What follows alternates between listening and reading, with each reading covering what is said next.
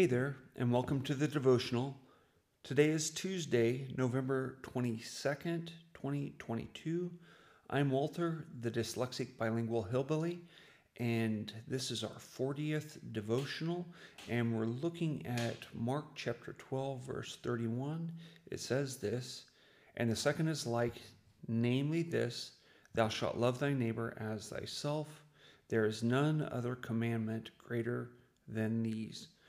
So, on this commandment that we're taking the whole week to look at, um, I found it interesting that it says it's like the first one. And it doesn't take a whole lot for us to imagine why this is so important and why it's like the first one.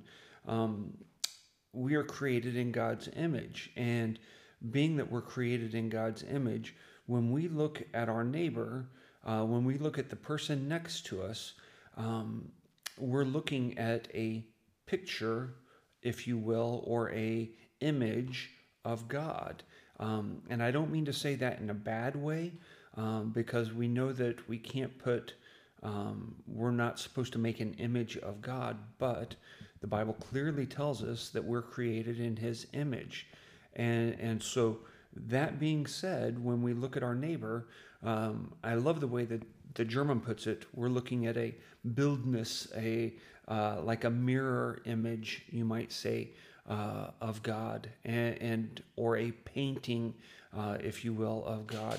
And so um, I, I just love the the imagery there that uh, the person that you're looking at has so much potential and, and has so much creativity about them that you cannot uh, look at them and hate them and still love God. In fact, 1 John chapter 4 verse 20 and 21 puts it this way.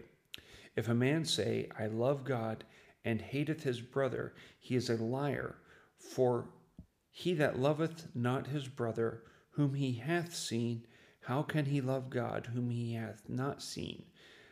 And this commandment have we from him that he who loveth God loveth love his brother also.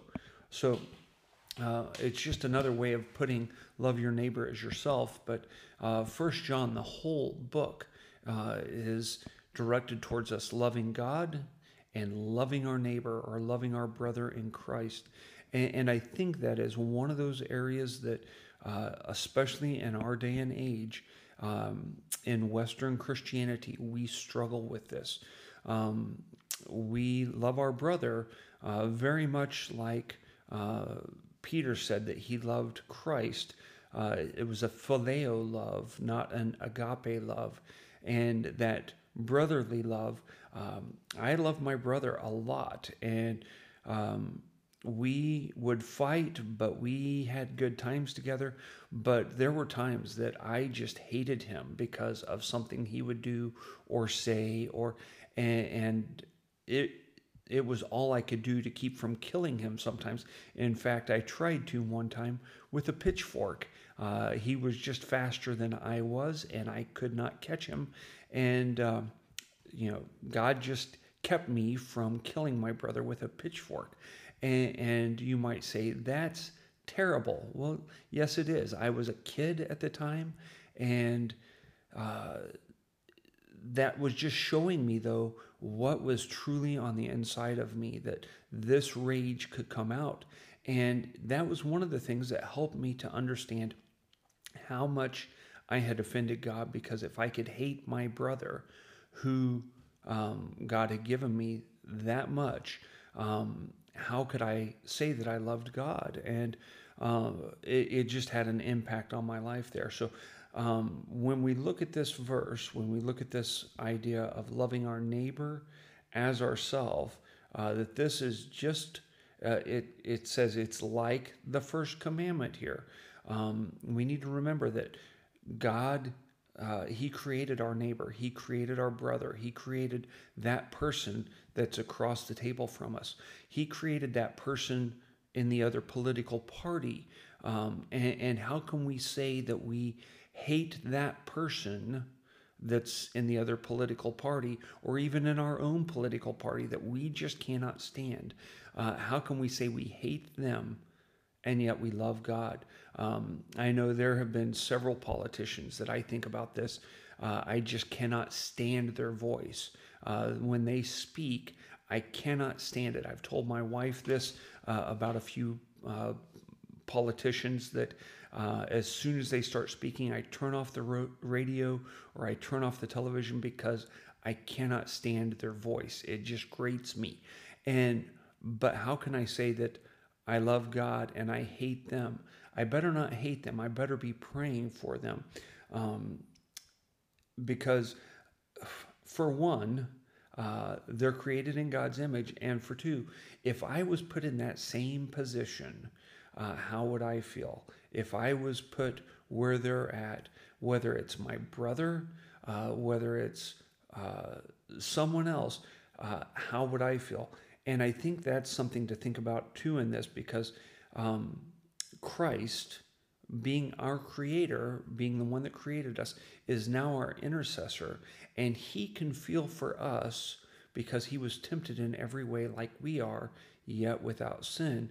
We should be able to feel for others because we've been in the same situation that they're in and we have struggled with it as well. I don't know if that makes sense to you, but um, we should look at Christ and, and realize that because he is being such a good intercessor for us, a good friend for us, we should do the same for our brother.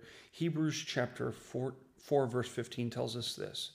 For we have not an high priest which cannot be touched with the feelings of our infirmity, but was in all points tempted like as we are, yet without sin.